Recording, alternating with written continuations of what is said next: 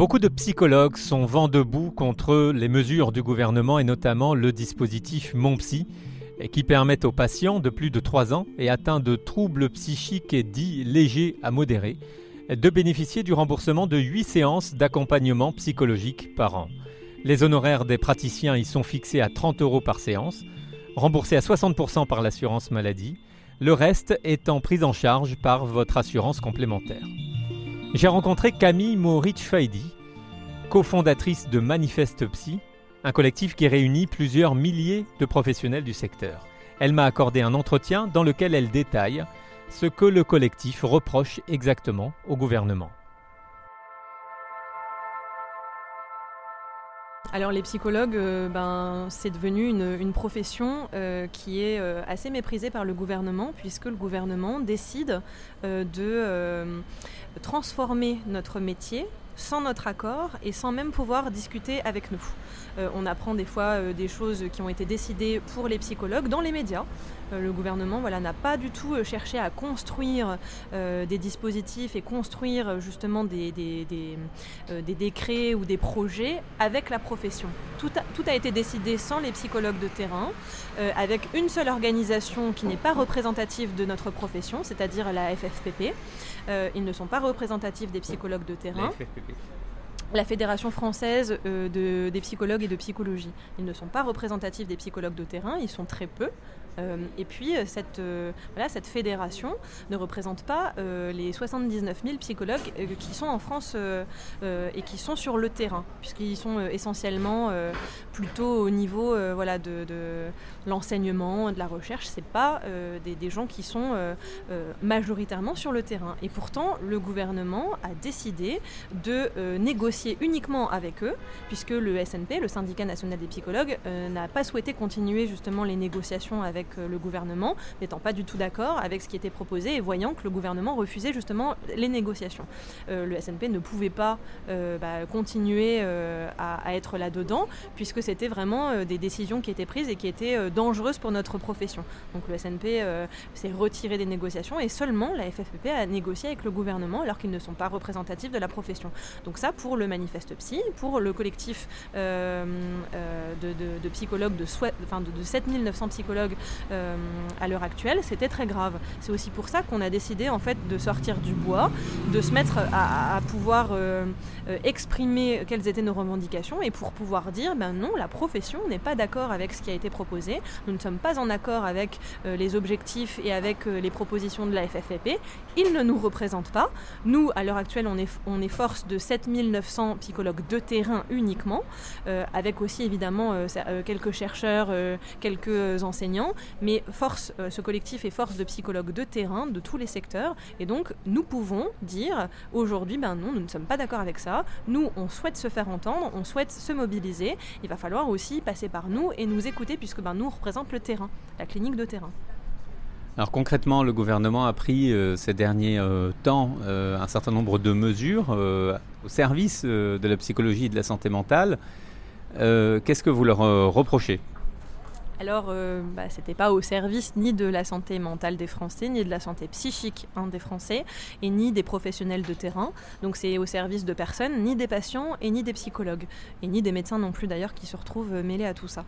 En fait, j'appelle ça un dispositif poudre aux yeux, ou en tout cas des effets d'annonce poudre aux yeux. C'était vraiment, je pense, pour pouvoir faire croire à la population française, que le gouvernement s'intéressait à la crise du Covid et de ses répercussions en fait sur la santé psychique de la population.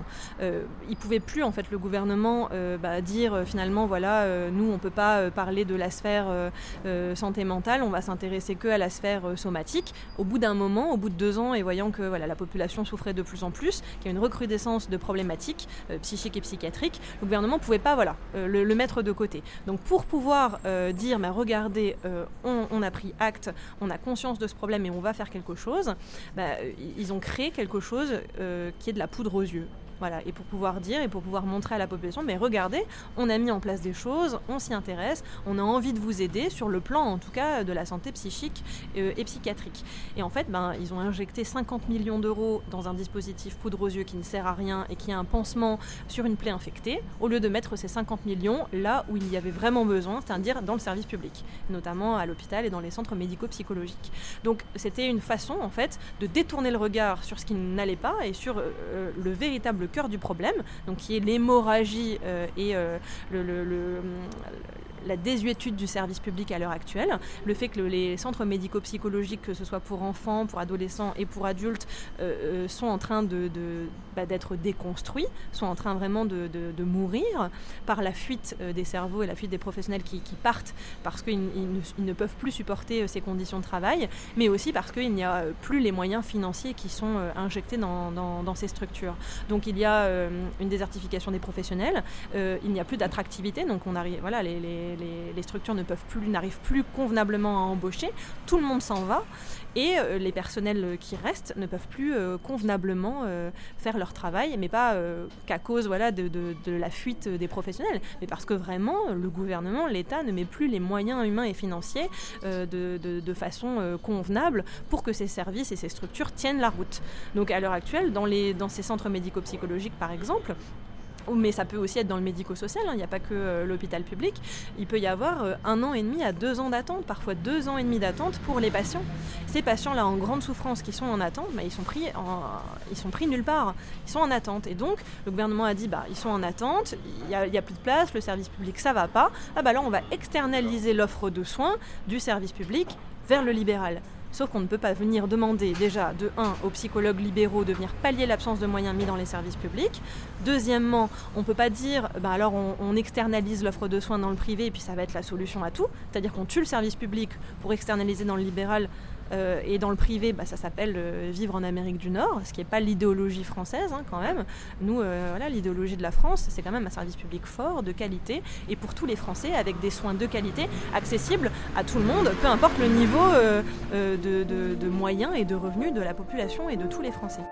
Mais au lieu justement d'injecter des moyens humains et financiers là-dedans, dans ces centres médico-psychologiques, dans le médico-social, à l'hôpital public, ils prennent un budget, donc là de 50 millions d'euros, qu'ils mettent dans un dispositif poudre aux yeux qui ne sert à rien, parce que tous ces patients en attente, de toute façon, ne seront pas pris en charge dans ce dispositif qui s'appelle Mon Psy. On le cite, le dispositif Mon Psy. Le dispositif Mon Psy a été pensé justement pour ne servir à rien. Il ne concerne que des patients qui vont plutôt pas trop mal, puisqu'il est indiqué, avec des critères d'inclusion et d'exclusion, que pour des patients qui souffrent de troubles dépressifs ou anxieux d'intensité légère à modérée. Ça, déjà, pour les psychologues de terrain, ça veut rien dire. Nous, on ne sait pas ce que c'est un trouble léger ou modéré et on n'a pas de patients qui viennent nous voir pour ça ou très peu. Si vous voulez, la patientèle qui est vraiment en souffrance et en attente dans les listes d'attente des CMP, des centres médico-psychologiques, c'est pas des petits troubles, c'est des gens qui sont en grande souffrance psychique qui du coup n'ont pas accès à ce dispositif puisqu'ils sont dans les critères d'exclusion. Donc ces gens-là en attente, ne pouvant pas aller dans Mon Psy, on n'a pas réglé le problème. Ils sont toujours en attente, ils ne sont toujours pas pris en charge. Donc ça c'est grave. Et puis surtout, c'est un mensonge à la population française et aux patients ou aux futurs patients, et donc aux Français, aux Françaises, en leur disant mais regardez, c'est pour tout le monde. Tout le monde peut y avoir accès, ça va régler vos problèmes, vous avez besoin d'un psychologue, allez-y. On ne leur lit pas finalement les petites lignes en bas du contrat qui disent « Ah oui, mais pour ça, vous ne devez pas être dépressif, vous ne devez pas être sous traitement, vous ne devez pas souffrir d'addiction ».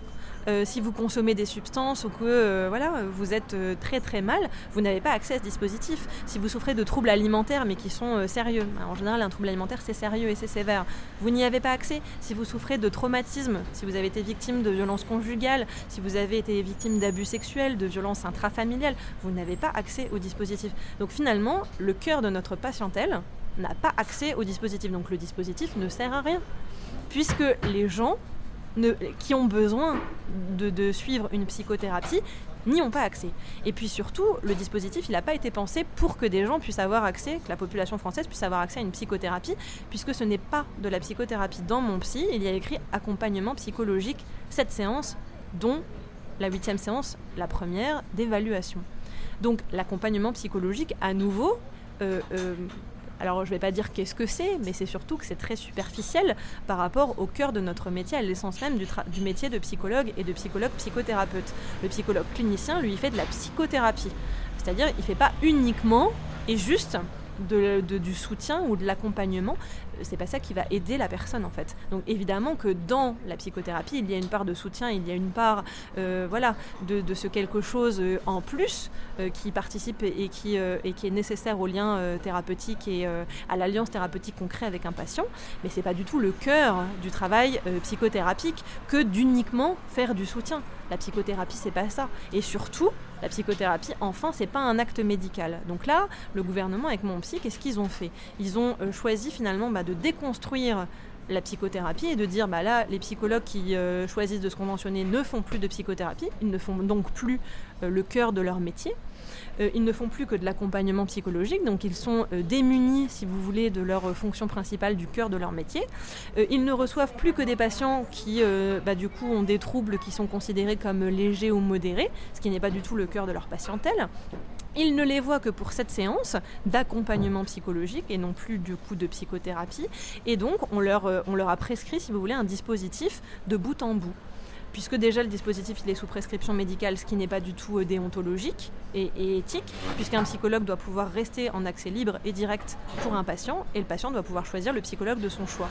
Là, du coup, c'est restreint, il a une liste qu'il doit choisir, il peut aller voir du coup un psychologue qui est dans ce dispositif mais que uniquement, plus que pour cette séance, ça ne sera plus de la psychothérapie mais de l'accompagnement psychologique, donc c'est plus du tout un vrai travail psychothérapeutique. Et puis vu le taux de rémunération, le collègue, le psychologue qui reçoit ce patient-là dans le cadre du dispositif Mon Psy, il n'a que deux choix. Soit il le garde effectivement 45 minutes ou une heure comme c'est souvent le cas, puis dans ce cas-là, il ne rentre plus dans ses frais, il met la clé sous la porte. Soit il n'a pas envie effectivement de mettre la clé sous la porte parce qu'il a besoin de vivre décemment, donc il enchaîne les consultations, ça devient de l'Uber-psy et il les voit 20 minutes, 30 minutes même pas, et hop, ça s'enchaîne et c'est plus du tout un travail de qualité. Donc le patient, qu'est-ce qui va vraiment lui rester au bout de cette séance ? Et puis surtout, si le patient il va pas mieux à la fin de cette séance, le psychologue il lui dit quoi ? Désolé monsieur, désolé madame, le dispositif Mon Psy c'est fini, revenez l'année prochaine. Ou alors aller dans un centre médico-psychologique, mais il y a 2 ans d'attente. Donc c'est vraiment pas du tout déontologique. Nous avons appelé au boycott, et le boycott a quand même été très très bien suivi, puisqu'on est 79 000 psychologues en France.